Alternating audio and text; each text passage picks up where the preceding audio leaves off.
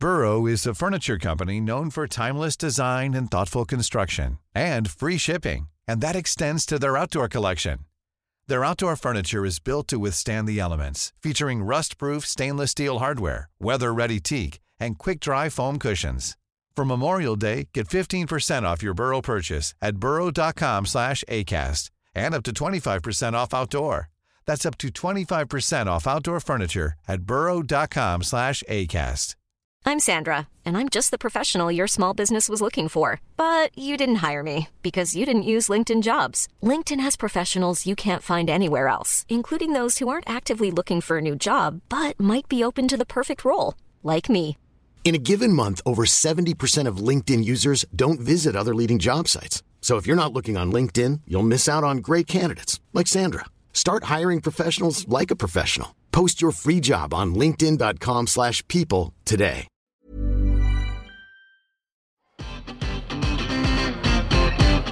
Suggest you shut up and show more football. Come on, come on. Pick it. We've done that thing. Can we not knock it? I am flabbergasted. I wouldn't even let him on the bus after the match. I get a taxi back to Manchester. Again, don't, please don't call me arrogant because what I, I'm saying is true. I'm a, I think I'm a special one. When the seagulls follow the trawler, it's because they think sardines will be thrown into the sea. Thank you. I Understand what I'm trying to get at? Yes, he was a great player. Yes, he was a wonderful leader, but he wasn't a magician. Oh, take a bow, son. I mean that. Take him.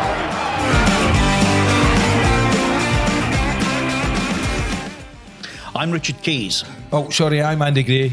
And I am Nigel de Jong. Hey.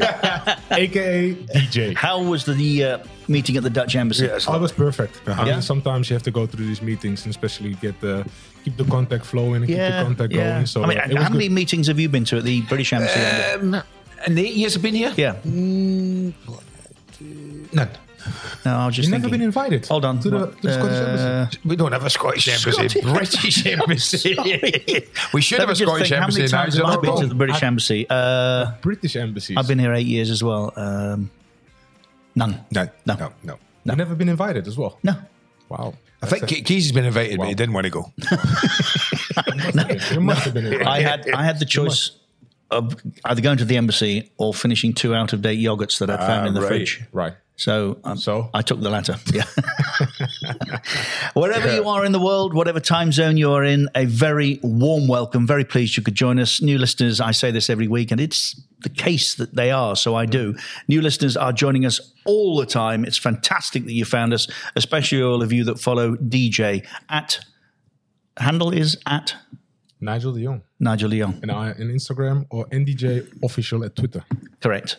Um, there's a whole host of programs that you can uh, enjoy looking back through the archive, um, some of which we're going to uh, not so much enjoy, but mark. Yes. Because this has been a it- it's, it's been a difficult week for many, and uh, we'll get around has. to that in just a Absolutely. moment. Um, you can get in touch with us at Keys and Grey Pod, and, and that's something else we need to update as well. Is it? Well, Keys and Grey And DJ. DJ. Ah, is it not been upgraded yet? classic cars. What about them? I've I've found Bangers and Cash. Yeah.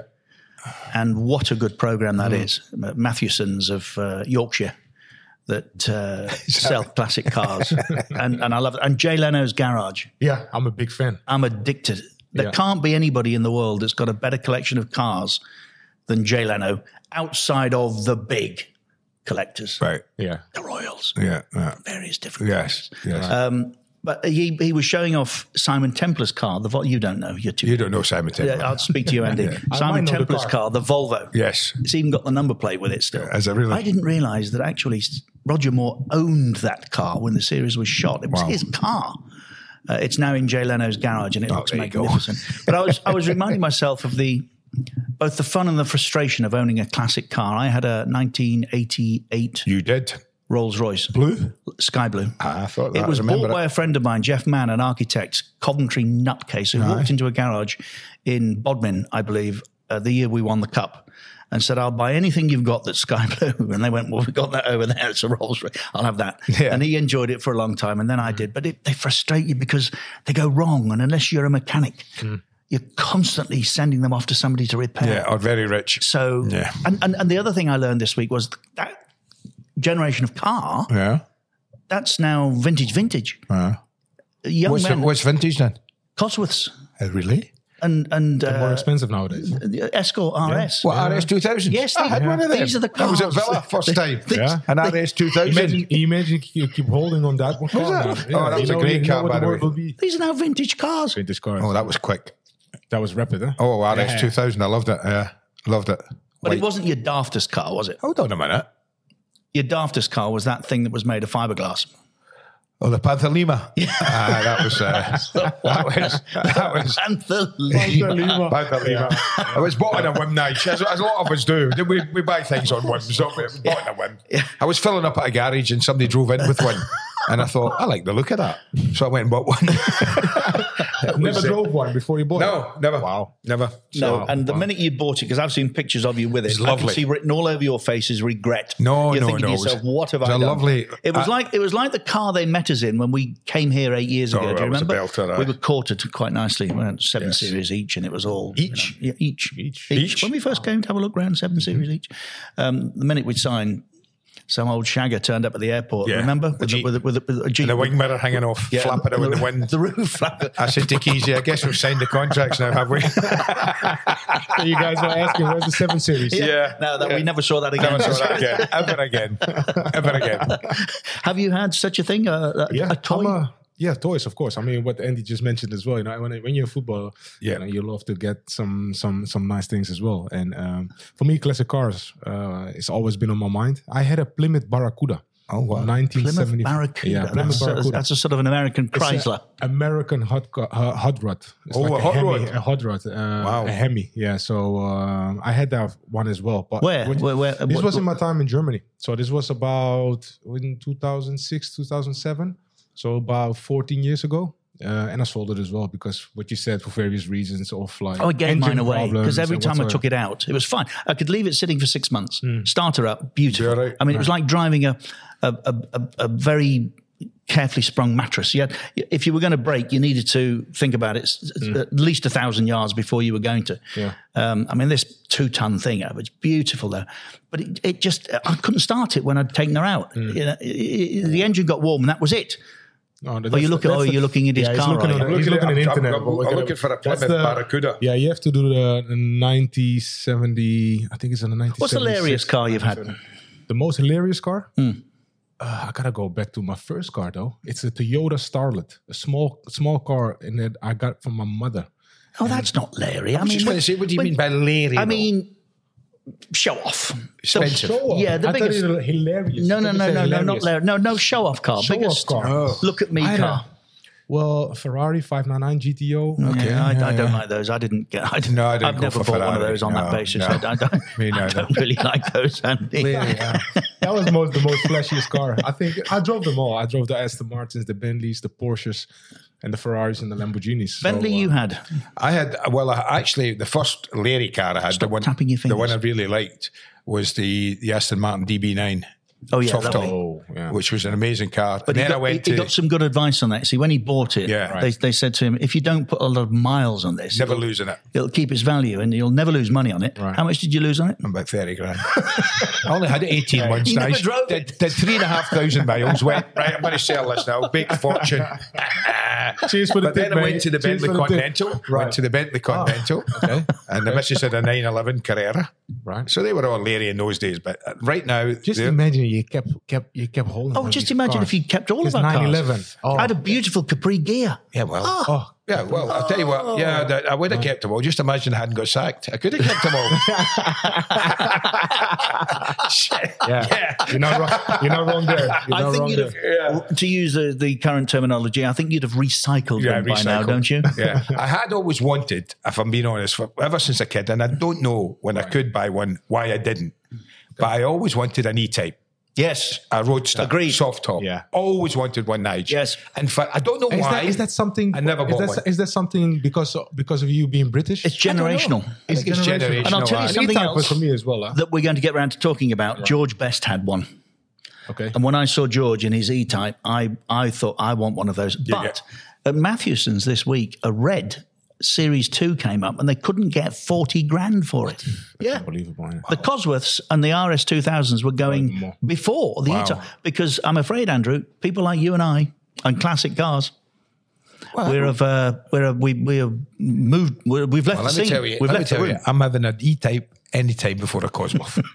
Oh, me too. Yes. Oh, me too. Regardless of my age. Yeah, yeah. Yeah, same here. I love the E-Type. It's just the beauty of it. It's just the form, the design. Enzo Ferrari said it is the most beautiful car that was ever designed. Yeah. What was your favourite car then of all those you had? What would what was the one if you could, if I could give you one car Mm-hmm. right now that you've had over the years, what would it be? Um, if I could ever had one Yeah. that I didn't No, own, no, or no, no, I one have you've that- owned. From that cars I've you've owned. had. Yes, one you've owned. What was a bit? What would you think? Oh, that would I really I would keep that forever. That's a difficult one. Uh, let me think about that one. Um, I must say the Aston Martin DBS. I had an Aston Martin DBS from Hmm. 2009, 2010. That one was unbelievable. Aye. Just the design. It was the first, the first model that came out from the DBS at that time. Aye. And if I could have, if I could keep that, that was If I could, that. that What was that's yours? going. That's if I going could guarantee reliability and that it was going to start Yes. wherever I wanted it to and when I wanted it to, I would sit in that Rolls Royce and just smell it. it. It had that beautiful, deep, that, that leather smell. But is there, is there one I car? would sit in is the there- road, or the car that you recommended to me, uh, that Brabus that I got. Oh yeah, that the Mercedes. Mercedes. Oh, did you did you ever did you ever have a favorite car that you wish to own? Yeah. you said the E Type. If you E-Type. ever had the if you ever had the money for I it, would say you uh, I, I even now E E-Type? Yeah, E-Type but but me. the one I always aspired to was was the Capri, and when I got one of those, I thought I was just that. That's it. I've, Mine I've was cracked the. Capri. Mine was- three litre Yeah. GT No, no, no, mine was uh, two liter Ghia. Oh, I had the three litre. And the trouble with You the, see, that's trouble with the isn't? Capri is that Yeah. big long Where bonnet. you holiday? You live in a reef? A big long bonnet. No, do you know find them though? You couldn't keep control of the back end of it. Oh no, the back end went Oh, absolutely. that's what I'm saying. shocking. the front of it was miles long, wasn't it? And every time you went round a corner a little too fast, the back end of the Capri would flip out. Yeah. Oh. I had one. I had one. I had the Mercedes 300 SL Gullwing. You remember with the flag? Yes, Oh yes, yes, yes, yes. yes. Oh, I saw Perez in one of those in London recently. Oh, really? Yeah. Beautiful car. Ah, nice. That was just also Uh, beautiful. do you know the thing about the little bit that always uh, when you park it, how do you get out? Yeah, you get out. You fl- oh yeah, of course, yeah. But you have to, you have to, you have to park in in a space that nobody's inside. of you. Exactly. Well, You wouldn't get in a multi-story with but it's put it that way. isn't it? You can't get out if you parked in a space. That car is so beautiful, and so rare, and so expensive. It needs its own parking lot. By the Oh, way, that's if I see one, the first thing I do is park tight next to it. yeah, know. Do you I really? do. That Yeah, is you. That is you. I do, Yes. That's a bad man. Yeah, That's a bad man. He's a bad man. Two million, two million pound car. You Yeah. just go straight Good next to it. good luck with that. yeah. Yeah. I'll be in short. And you uh, see the driver climbing in through the passenger door. Ah, brilliant. But it's a beautiful Very car. good. uh, we need to get serious. Yes. I know this was a very interesting start to the show today. Well, it's different. Yes, absolutely. And I'm sure there's a lot of people, Andy, going, yeah, me too. And I'd like that. Yeah. Yeah. Do you know, but just before we finish it, we should have got an E type, a regenerated E type. Yes, that's the, one one I that- was yeah. after. Like a kit car. No, No, no, no, no. You, can, you can, you can buy the E-Type with the, the bodywork, but then they put a modern engine in it, power steering, all the mod cons. Yeah. Okay. So You know- so yeah. Okay. So it's like a new car, but Modern, you've got the, yeah, yeah. the You shell yeah. of the uh, the E-Type. yeah. What was the first car you ever bought? Quick. Uh, a Hyundai Avant for my mother. Keysy? First car I ever bought was a 1962 Hillman Minx soft top for 50 quid, column gear change, bench seat, magnificent. Morris Marina. Oh, I bought, yes. first ever. Morris the worst Marina. car that BMC. Morris Marina. Oh, by the way, TC. Oh, TC. Oh, right. Oh, Flying machine. Oh, no. Oh, what- Morris Marina. That was my first ever. Unbelievable. I wouldn't have one of those if you gave me one. Honestly, That was all right, no, no, it wasn't. It was not acceptable ever to uh, drive a Morris. There's a radio inside of it. Oh, uh, that, oh, yeah, red seats. But did you have cassette? Red Sea. Did you have- Red did you seats. have a cassette player as well? Uh, no, I didn't have a know what? cassette Did you player. have a Not until I cassette? got You remember my. those cassette I, players? until I got my What did you Ford have, though? Escort. Normal cassette or the 8-track? No, I had a normal cassette, and the funny thing is, it didn't have a forward button, so I had to reverse the cassette to go backwards in, in order to hear the song again. Did you remember that? Yes, of course. but with the eight track, which Right. was just, I mean, sorry, uh, Betamax and VHS, eight No. track and cassette, eight track No. was hopeless. Ho- But the size of them. Hopeless. You need it. You put four of them in your car, your boot was full. Well, you- or especially that Lima thing. Oh, now we need oh, to try and get serious again. yeah, we. Okay, we, we, our guest today is going to explain to you how good a player George Best was. Right. Okay. Mm-hmm. We had this conversation in the studio. Yeah, said me, I said Best was best, the best, and and and Messi before Messi. Messi before Messi, definitely. And mm. playing today as a ten on pitches that are like bowling greens. Oh, good. Oh. You'd been And Nigel went, nah, nah. I don't know, really. Um, we had a little exchange about Sir Bobby Charlton and Yes. Cruyff, and, and, and Nigel's of the opinion, um, Sir Bobby who? But in an era, in an era, He says, he says, like, I have zero respect for Sir Bobby Charlton. in an era where there was no internet, no mobile phones, no, no fax machines, you could go anywhere in the world, and you said, "I'm I'm an Englishman," and they would go, "Ha ha, Bobby Sir Charlton. Charlton." Bobby Charlton. That's how wide and i- i- influential he was. So we'll talk to Ron Atkinson shortly Yes. about that. Before that, Andy, I need you to say some nice words about Walter Smith. Well, where do you start? Where do you start? Um, well, what I've read, um, what I've listened to, pretty much from the day it was announced that Walter had passed away, sums up everything you need to know about Walter Smith. I met Walter when I was 17. Um, I'd signed for Dundee United, and Walter was a player there. He'd have been about 25 then. Um, and obviously got to know him over that two years that I was there. And it was evident, even back then, he was going to be a coach. You know, Jim McLean was his, was his mentor. Jim took him under his wing almost and helped him with his coaching. Because Walter, and he would, if he was here, he'd tell you, was a, an average player. Right? He was never going to hit the heights of being a great footballer. But you knew, you just knew, guys, that there was there was a coach in there screaming to get out.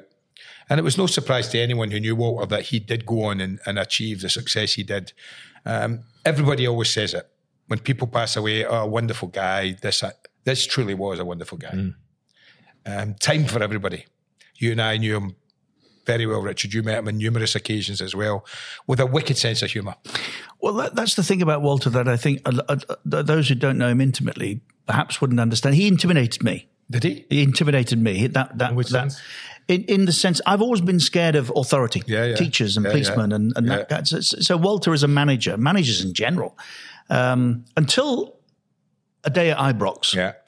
Football commentators love to get ahead of themselves and everybody else by speaking to managers. And in those days, it was one or two commentators. Yes. These days, it must be a dozen.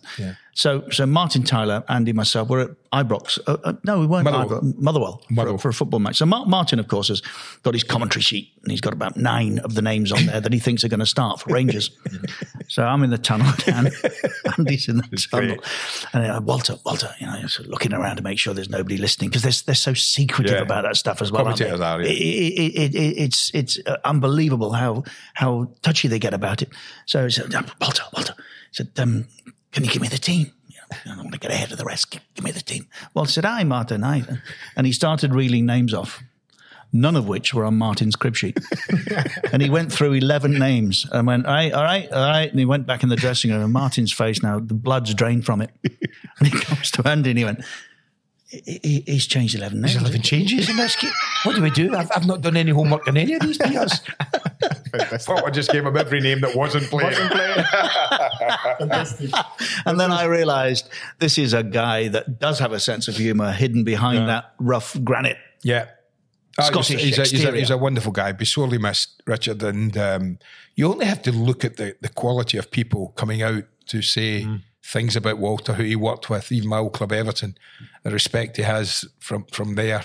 Um, you know, a, a player, um, a manager of Rangers, the second most successful manager ever after Bill Struth, 21 trophies, I think he won at Ibrox.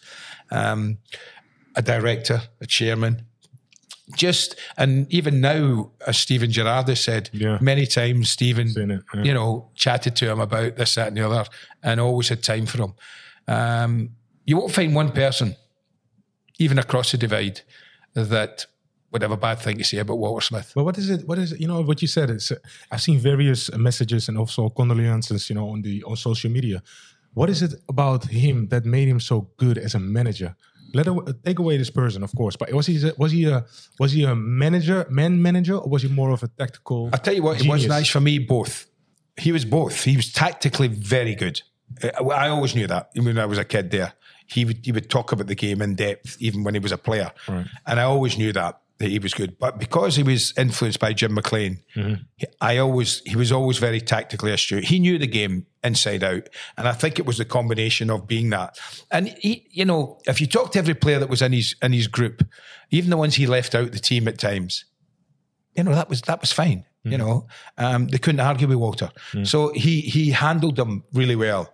And handled all the players that he ever worked with really well, and I think that was a key. So he was, he was, he was neither just he wasn't a great uh, tactician and didn't know how to handle players, and he wasn't a great handler of players and wasn't a great tactician. He was a combination of both. If I'm being honest with you, I think what with that rare ability to not only be good about the game tactically, but also be able to man manage as well. Would you would you rank him in uh, in in the top of the British of the British football era you know what, when it comes down to the Fergies, the, I, the I, Arsene I thought about that the other day, Nigel, and I said, how can a man who has who won six Premier League titles in a row, I think six, six, he won the last six of the nine in a row. Graeme, I think, won the You mean first three. Premiership titles. Premiership in Scotland.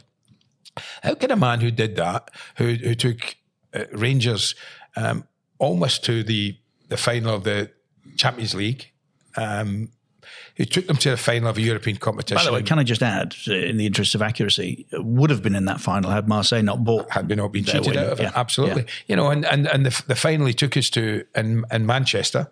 Um, that we went so close to to achieving there, and then he puts twenty one trophies on top of that. How can Walter not be one of the greatest Scottish managers ever? I mean, ever. No, I think Nigel Ever. Greatest I mean, ever. greatest, no, but the greatest and in I, British I- football. I in think the answer to that You is I don't think he had. Unfortunately, he, he was at Everton at a very difficult Very time. bad time. So you you you know what his success, what he what he produced at that period of time for Everton was was way beyond what the Yes, expectation was of that club then. Uh, but he didn't establish a reputation south, I think, in the way that he had done so. No, north. he didn't. He didn't. and that's that's as sad because he was um, he was a giant. Absolutely. I mean, as far as Rangers are concerned, as I've said, there's only Bill Struth has won more on them, but Bill won it in a day probably where it was easier probably to win it. You had Celtic, that was it. Walter probably won it in a time where there were more competition Right. uh, around. Um, and I think that, you know, you're right, Keys, as, as, as coaches go, um, he would have liked to have achieved more in England. There's absolutely no doubt about that. When you've spoke to him since then, he would always like to have done in half as well in England as he did in Scotland. One of the great one of the great gifts he gave Manchester United in a short period of time as assistant was Cristiano Ronaldo. He, uh, Darren Fletcher's told us the story, yeah. Andy. It's been available all week on Twitter of how he he he, he stopped calling fouls in practice matches. Uh, to irri- irritate Ronaldo into into, into into actually being a player rather, and and Mm. there's an episode available. We spoke to Walter Andy and I about six months, eight months ago. Had a wonderful conversation with him. So there is a, an episode also available that you can find in the archive. And uh, if if you're a football fan, not Yeah. just a Rangers man, I would advise go back and listen to that because it's thoroughly entertaining. I mean, even when he was leaving Everton and he's talking to the chairman after he'd said, you know, you've got to go, and he's sitting there saying, right, who are we going to who are we going to get to manage this club? He's actually sitting there helping him. Hmm. And he actually said to Moyesy, I think, when Moyesy, I think Moyesy came in after him. yes, I believe he did. Yeah. He actually said to Moyesy, "You're lucky." Moyesy went, "What?"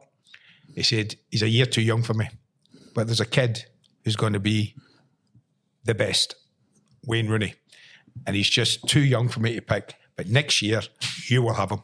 Wow, And he was absolutely right. wow. That's a, that says something about Yeah. play acknowledgement. R.I.P. Walter, and uh, thank you on behalf of Yes, many. please. Yes. Um, we should speak to our guest. Yep. um, uh, a, a man who I've known for a very long time, um, from from uh, the days when I was a cub reporter in Manchester, working for what was then Piccadilly Radio. Did you have a good reputation with him? Of course. Relationship with of, him, I mean? of course, and I'm going to try to reenact. See, see, Where were you working? I'm very interested in that Piccadilly story. Radio. It was. It's now Piccadilly Key 103. I don't know why they ever changed In the name. Manchester? Yeah, in Manchester. Yeah. Oh, yeah, in Manchester, Nigel. that's what I said, Yes. right. Yeah, very, very close to both clubs. Billy Yes. McNeill was manager at City with Jimmy Frizzell as the assistant.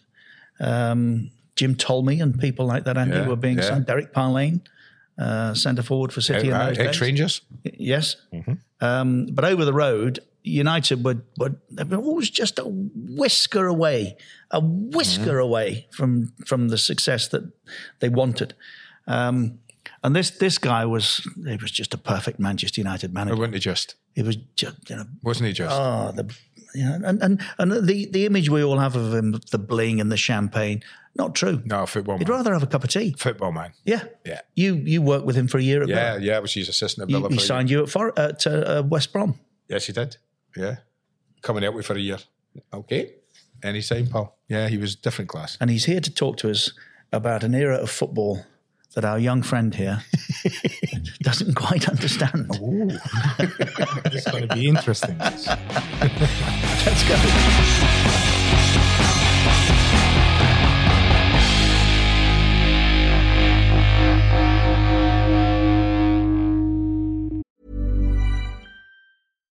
If you're looking for plump lips that last, you need to know about Juvederm lip fillers. With Juvederm Volbella XC and Juvederm Ultra XC, your lip look, whether it's subtle or bold, can last up to one full year with optimal treatment and no additional maintenance. Find a licensed specialist and see if it's right for you at juvederm.com today. That's J U V E D E R M.com. Add fullness to lips in adults over 21 with Juvederm Volbella XC or Juvederm Ultra XC. Do not use if you have severe allergies or a history of severe allergic reactions, or if you're allergic to lidocaine or the proteins used in Juvederm. Tell your doctor if you have a history of scarring or taking medicines that decrease the body's immune response or that can prolong bleeding. Common side effects include injection site redness, swelling, pain, tenderness, firmness, lumps, bumps, bruising, discoloration, or itching. As with all fillers, there's a rare risk of unintentional injection into a blood vessel, which can cause vision abnormalities, blindness, stroke, temporary scabs, or scarring. For full important safety information, visit juvederm.com.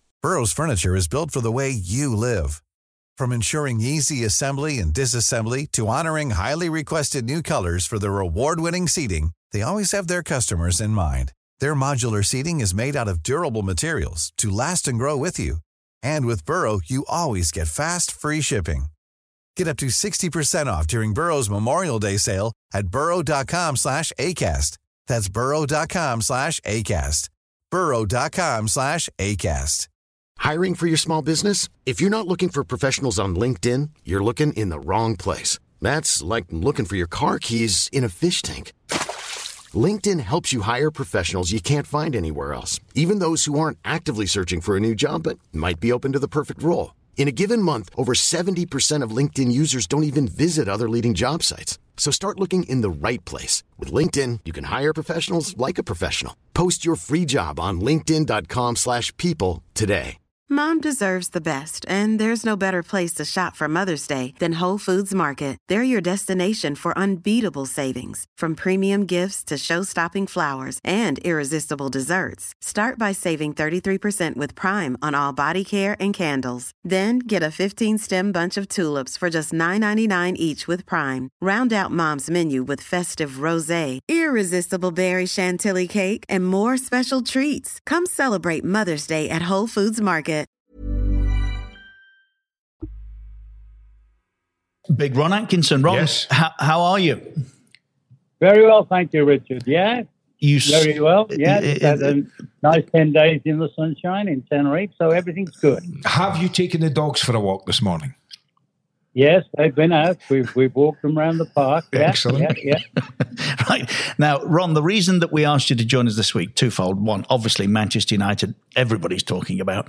But I had a conversation in the studio recently with my young friend here who didn't understand how good a player George Best was. Well, I, so I, I, you have to. You have, I have to correct you. I understood how good he was. I said to you- But I just have a preference for another player for my country. I said to you, I'm just saying he that. was Messi before Messi. And I'm going to get Ron's thoughts on that in a Mm-hmm. moment.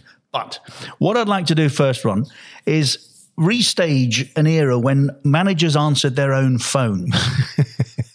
okay.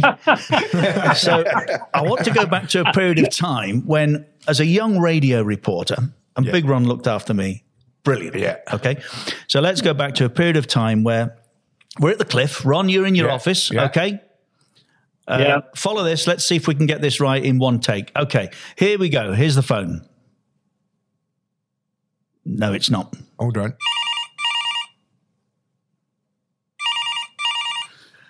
Uh, so, Ron, this is where you come in and you pick your phone up. yeah. Go on. Hello. That's it. That's the one. That's brilliant. And, I would say, Ron Atkinson, please.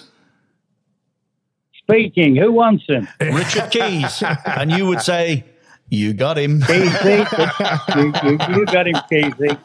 Kettle, kettle's on. Isn't that extraordinary, though, that managers would answer their own phone? Well, I mean, it, it's like sometimes when I, if I rang another manager, I remember ringing one certain manager's name I won't mention. No, go on. And he- go Come on. on. No, because he gets upset. It- it was- it was- so, I, and I said, "Will you ring me back?" And when when he didn't ring me back, I rang him. I said, "You know what? Alex Ferguson, Arsene Wenger, and all that, they ring back straight away. Why, why shouldn't you when you've done nothing in the game?" Straightforward. And you know what? Straightforward. And you know what? I love it. And you know what Cloppy said?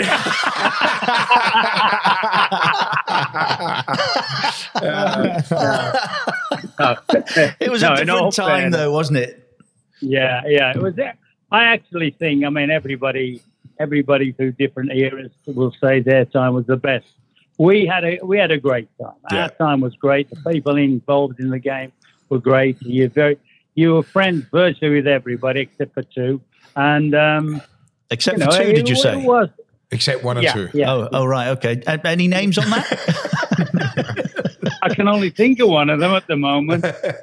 Go on. Well, it was Neil, wasn't it? Neil Warnock. 'cause Oh, Andy was there. Oh, God. Oh, come on. Now, I have to tell this story, Casey. I'm just going to jump in here now. Big man, you'll remember this. I'm Ron's assistant, Nigel, at Right. Villa. Ron had taken me into Aston Villa, brilliant. Give me an opportunity to be his assistant. We're playing Notts County at Villa mm-hmm. Park. Yeah. And the dugouts were open air. Mm-hmm. There's no roof on them at that mm. time for some reason. So you could look across and see the, the next, right next to you. Mm-hmm. So Neil was quite a vocal coach and he would be going, top him, kick him, kill him, all these sort of things. And Ron stood there with his rolled up notes, you know, stood there with his hand. He, I, the big man kept looking over and going, what's, what's, the matter with this man? And he walks over to him as he, as he another thing was told to top Tony Daley. He was running past him. Ron walks over to his side of the dugout. Neil Warnock stood there, picks up his notes, and he just goes whack right across the back of the head. he says, Neil, enough of that, please. then, was very response, coolly, goes to step back into our dugout, puts his foot straight in the water bucket. I start to laugh, and he says, If you see anything, you're fucking sacked. I went, Okay, big man. Get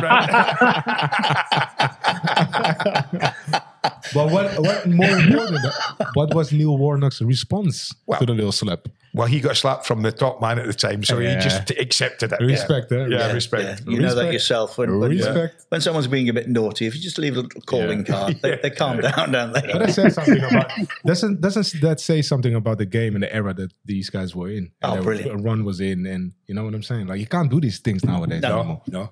No, it was it was special. Ron, th- th- th- so first part of the two reasons. What is wrong with Manchester United Yeah. in your view? Um, I think they they've got to look at the recruitment. They've got to look at the recruitment and the way it's been recruited.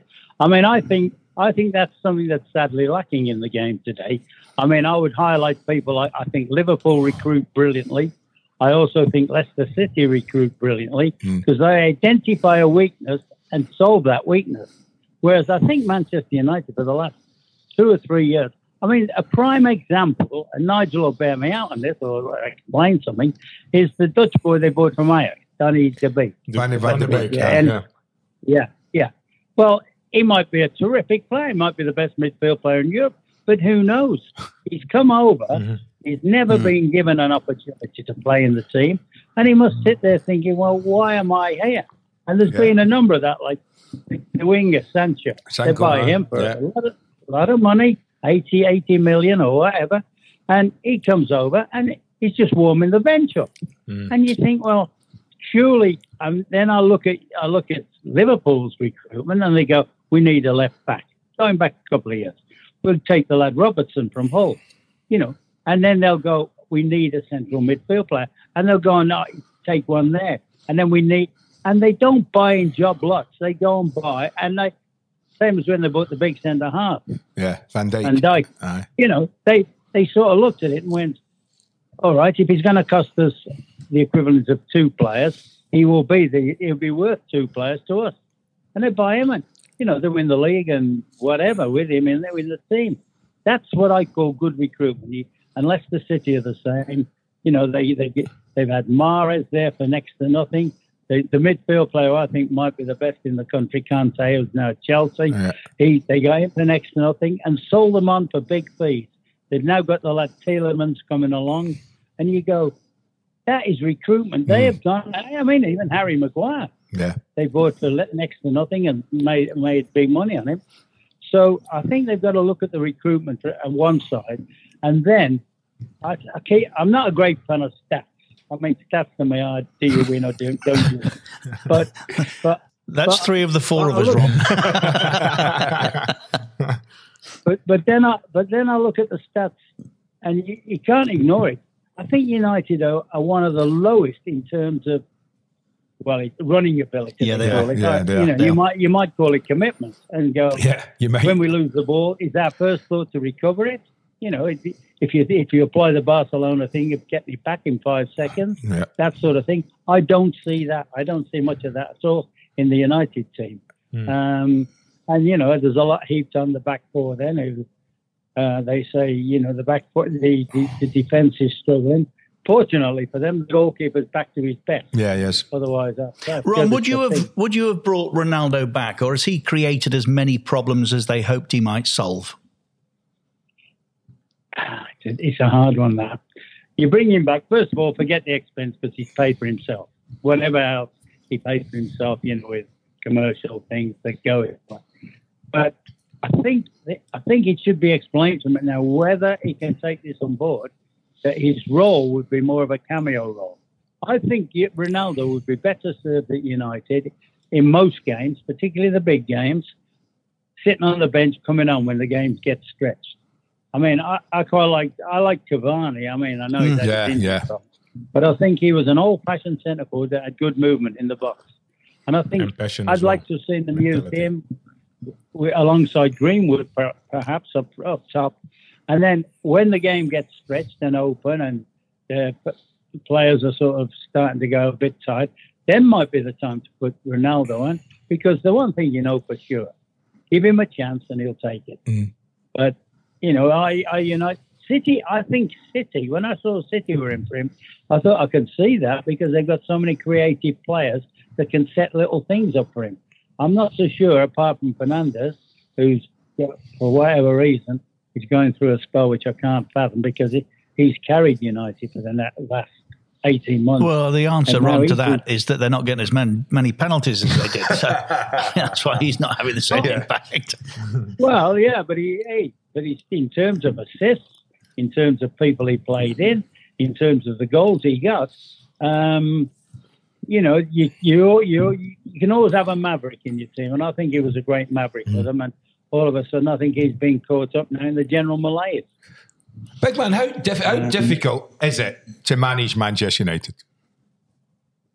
Well, don't forget when I went there, United were nothing like the United of well of, of latter years. Don't forget we we always and you'll have known the same at Villa and and the Wolves. You know, by and large, used to finish above them in the league. Yeah. I mean, when I when I was at West Brom, I think we finished above them every year. So when I went there, I wasn't looking at maintaining something. I was looking at improving things. And I, my, my, when I talked with the chairman, that was that was my first sort of thing.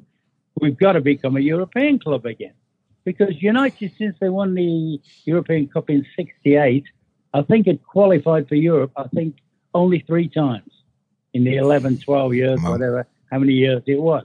Now, at West Brom, at Villa, you always you always qualified for Europe, and that's what we said. We've got to we've got to become a European club again, which is what we did. We, we started finishing in positions or winning the cups that got us into those situations.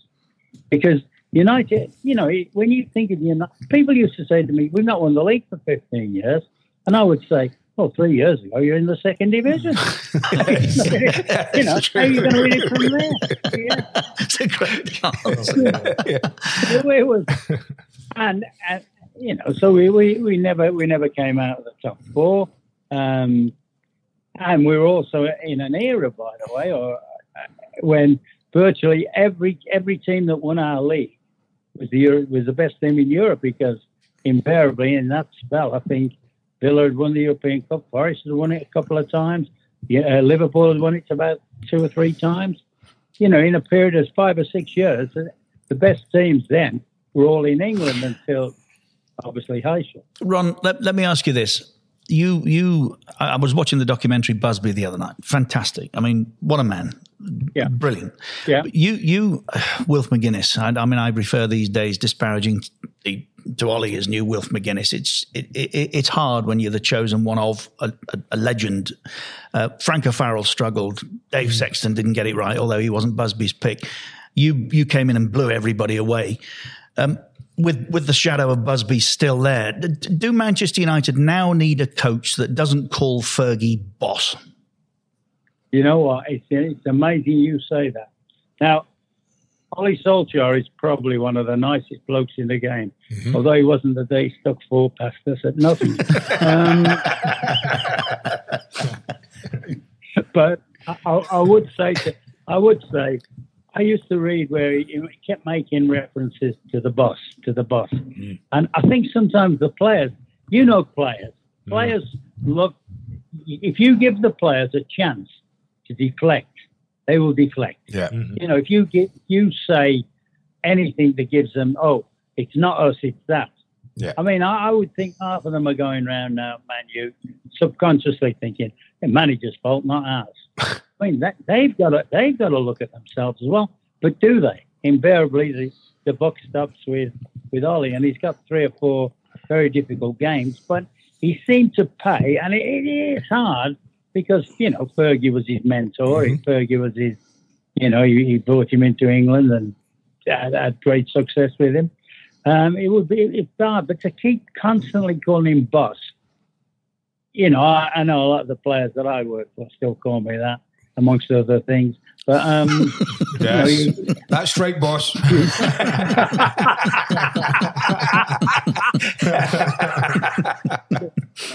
so, so, Tony Cascarino, yeah. Uh, yeah,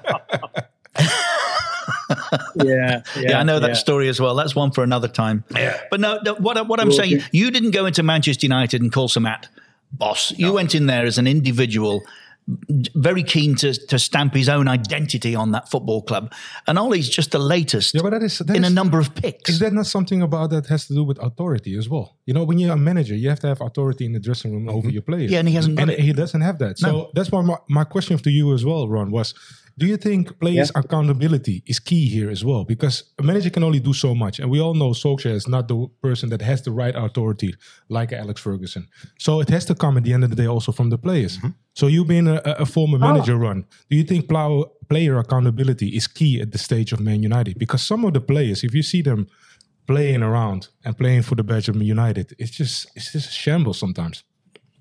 Well, uh, have they got enough leaders in the camp? You know, uh, I, I, would look at them and think, have they got who, who would who would get? To, I mean, I was all for it, and I know it goes against the grain. I've been in dressing rooms where I've allowed players to have a stand-up fight, long in, just long enough to yeah. and say, "All right, that's finished now. Get on with it." But um, yes. because they cared, you know, I've had, I've had great captains, uh, people like obviously Brian Robson. Yeah. Brian Robson would come in, and sometimes if if you were if things weren't going well, before you got a chance to say anything, he'd be into one or two. You know, and that, that, that, there's nothing wrong in that at all. I, and I actually think you might be right there. I think, I mean, I can imagine at Liverpool. I keep harking back to Liverpool, but I can imagine somebody, and he's not a regular in the team that much. If things aren't going well, I can imagine somebody like James Milner digging people out. Yeah. Nothing mm. wrong in that at all. Nothing wrong. We we used to encourage that because you used to say, but what what happens in the dressing room stays in the dressing room. I know it's hard in with social media today and things like that, but I think players should should be more open with each other. And if somebody's not doing their stuff, they should they should dig them out. Mm. Now that's bullying um, in the workplace, right?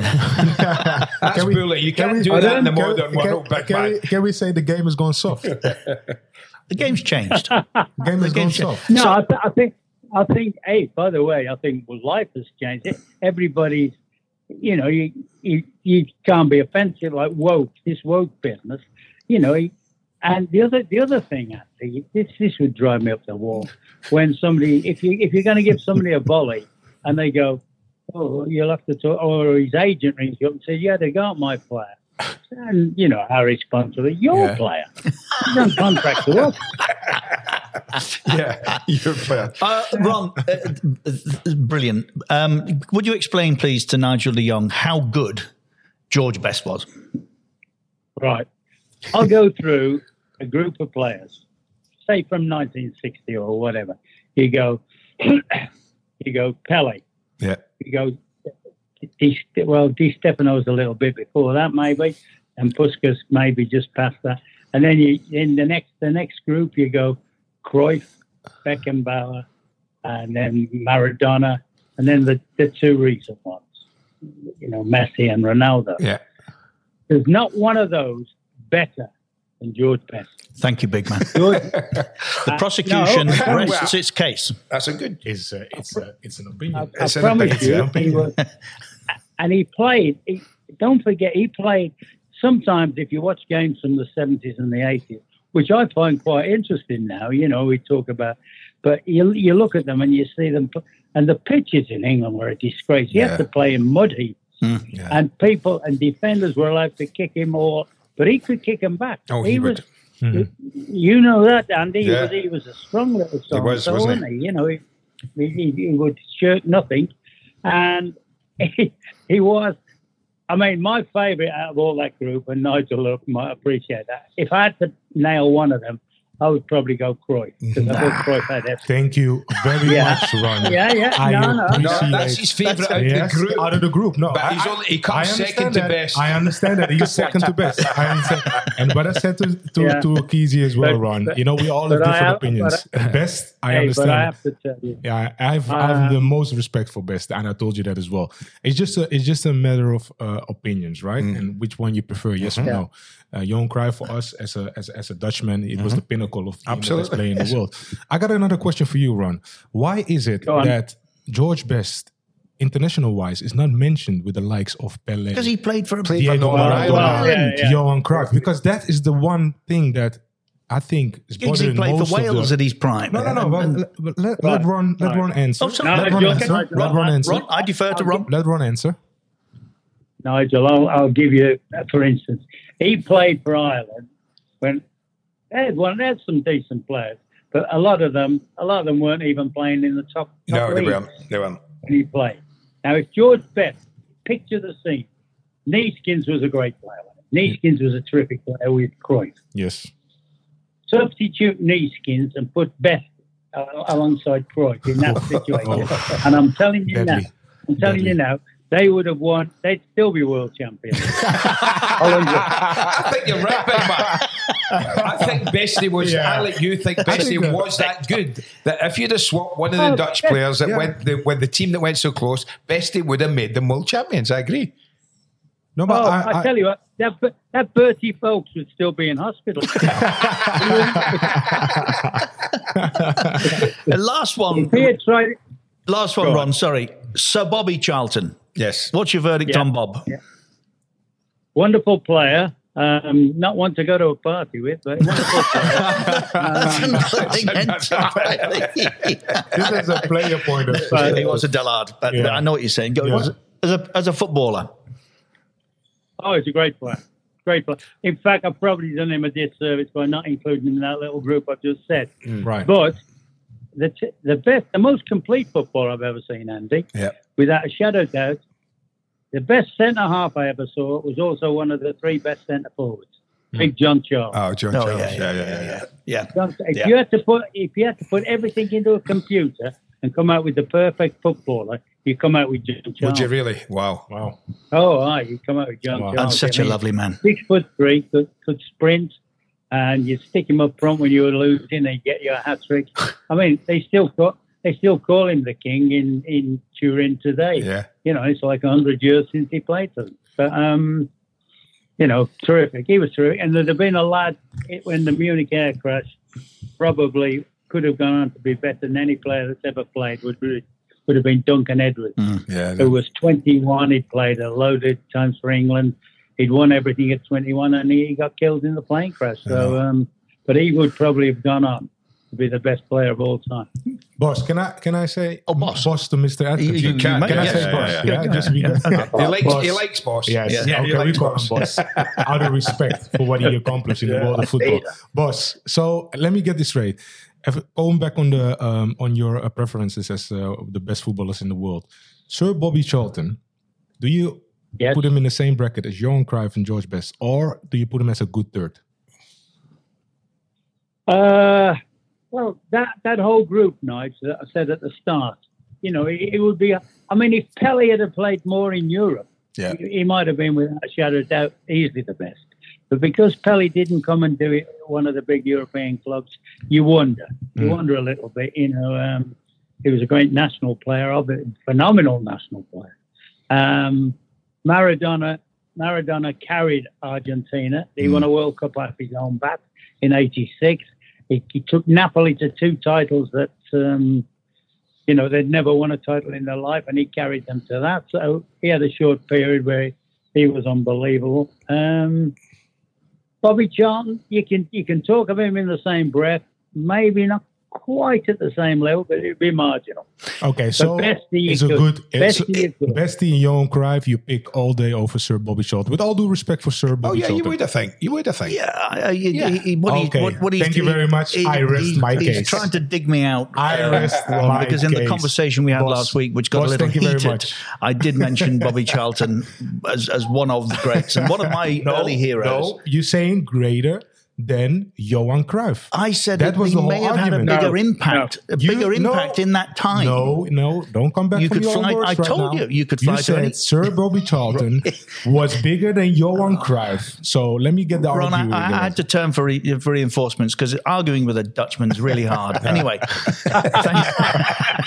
anyway, thank Yeah, you, boss, for yeah, clearing yeah. that up. I rest my case. Ron Atkinson proving what some of us always knew is just a proper football man. And Absolutely. thank you so much, Ron, for, What's it like? for spending time with us. Fantastic. And I hope that, Okay, well, lad. actually, I can promise you we're going to do this again if you're okay with that. In the meantime, Ron, thank you no so more. much. It's been great to catch Thanks, up. Thanks, boss. Thank you very much, boss. It's been an absolute delight talking to you. By the way, Andy Gray will be well pleased to know I picked him as the best centre forward in Aston Villa. Thank you, Philip. I always said you were a terrific judge of a footballer. I thought you mentioned on Cass then, earlier. I thought you mentioned Cass earlier on. No, did, no, did he Cass not is get mentioned? day. just one, just one thing, Andy. Who did I pair you up with? Who did I pair you up with? Who- Did you pair me up with? I know. uh, Gerry Hitchens. You've read the book. No, I haven't. Was that right? Yeah, Gerry, Gerry Hitchens. Yeah. Gerry Hitchens and Yeah. Andy Gray. There Good you go. knowledge. Very good knowledge. There you go. Yeah. I thought Wow. Yorkie might have got a shout, but uh, maybe he was too young at that time. No, it's your Rocky was young. Um, Ron, again, thank you. Thank you, big man. Thank you very much. Top Brilliant. class. Brilliant. Hasta, hasta luego. Hasta luego. Speak soon, big man. Hasta Cheers. luego. Thank you very much. Fucking brilliant. Ron's always just See been you later. top, top man. Love him. Um, love him. There's many things that we could continue to discuss about Big Ron, but Ah, probably better great. not. But just, just suffice No, it to honestly, say, Keysy, proper knowledge, of, football man. knowledge of football is exceptional. How old is he? 82, 83. How Incredible. Sharp is he? How sharp is Yeah. he? Talking about football and get all these Gerry memories back. Hitchens. Gerry Hitchens. I, I thought, I thought, you, I thought you might have gone Andy Lochhead. no, no. When, when Ron's, Ron's obviously played at Villa. No, what was Lochhead? He was a um, blunderbuss Oh, of a centre really? forward, And, and, and you were messy, were you? Ah, well, I had a little bit more subtlety, I think. Listen, if Big Ron pairs me with Gerry Hitchens as the two best front men at Villa, then I'll take that. I'll yes, take that. I, I probably I'll couldn't take that. But Gerry that. Hitchens, and when he said to me, "Who did I pair you up with?" Well, I knew it wouldn't be the modern era because you know Ron's knowledge was goes back Mm. further, and he would have watched Gerry Hitchens play, who's who was a terrific Aston Villa uh, centre forward, or more like a nine and a half. trying to think of those. He managed there. Dean, Dean Saunders, Sanders, as Yeah, he always called yeah. him. Dean Sanders, he had, didn't he? Uh, Yorkie was a kid really playing Uh, wide, wasn't he, in those days? Yeah. But Georgie B. No, Big Cyril, we Georgie took B. Cyril Big to Villa. Cyril. We put Cyril Regis at Villa. Yeah, well, he, we Coventry had Did, uh, really Dublin given up on come Cyril after at that point. Dion Dublin. Before No, Dublin was after, After. me. Aye. Top Uh, player. He was top player. Top no, player. Ron, Ron brought, uh, he turned that whole team round in about three months. I'll Mm. never forget when we first went into Villa that summer. And we sat down in the office before the first training session. We were we were in about three or four weeks before it, Mm. and he said to me, "Right, I'm going to give this lot a chance. You know, they just got up, I think, so I'm going to give them a chance. We'll have a look at them for a month or so, Mm. six weeks, maybe eight weeks, and we'll see how it goes from Mm. there." Mm. We took our first training session, went back in the office, and he went, "Fuck me." He said, "Forget that." He said, "We need to get rid of six right away." and within and within two, within three weeks, now we brought in four, five players. Platty was one of those, Platty went. but, but but not one of the six. He wasn't the one who was getting rid of. Platty had already agreed to join uh, Bari. Ba- Bari, five- five mil, I think it was, wasn't it? Yeah. Five point five million. Yeah. We couldn't stop that. If we could have stopped that, and kept Platty, we would have done, of course. But another six had to go, and Ron got them in. As soon I could he do saw- this all day, every day. It's so much fun. Thank you, Nigel. It's Always a great to have you back. We Great. missed you Always last week, my We did. friend. Really good fun. Really good fun. Uh, get to us at Keys and Gray uh, Pod on Insta and Twitter, and we will be back here next week at the same time. And um, once again, big man, if you found us, if, if he's 82 and found us on a podcast, yeah, good luck to him. Thank you, Ron. And we used Ron's words, hasta luego. And by the way, Johan Cruyff is the best player in the world. Second to best.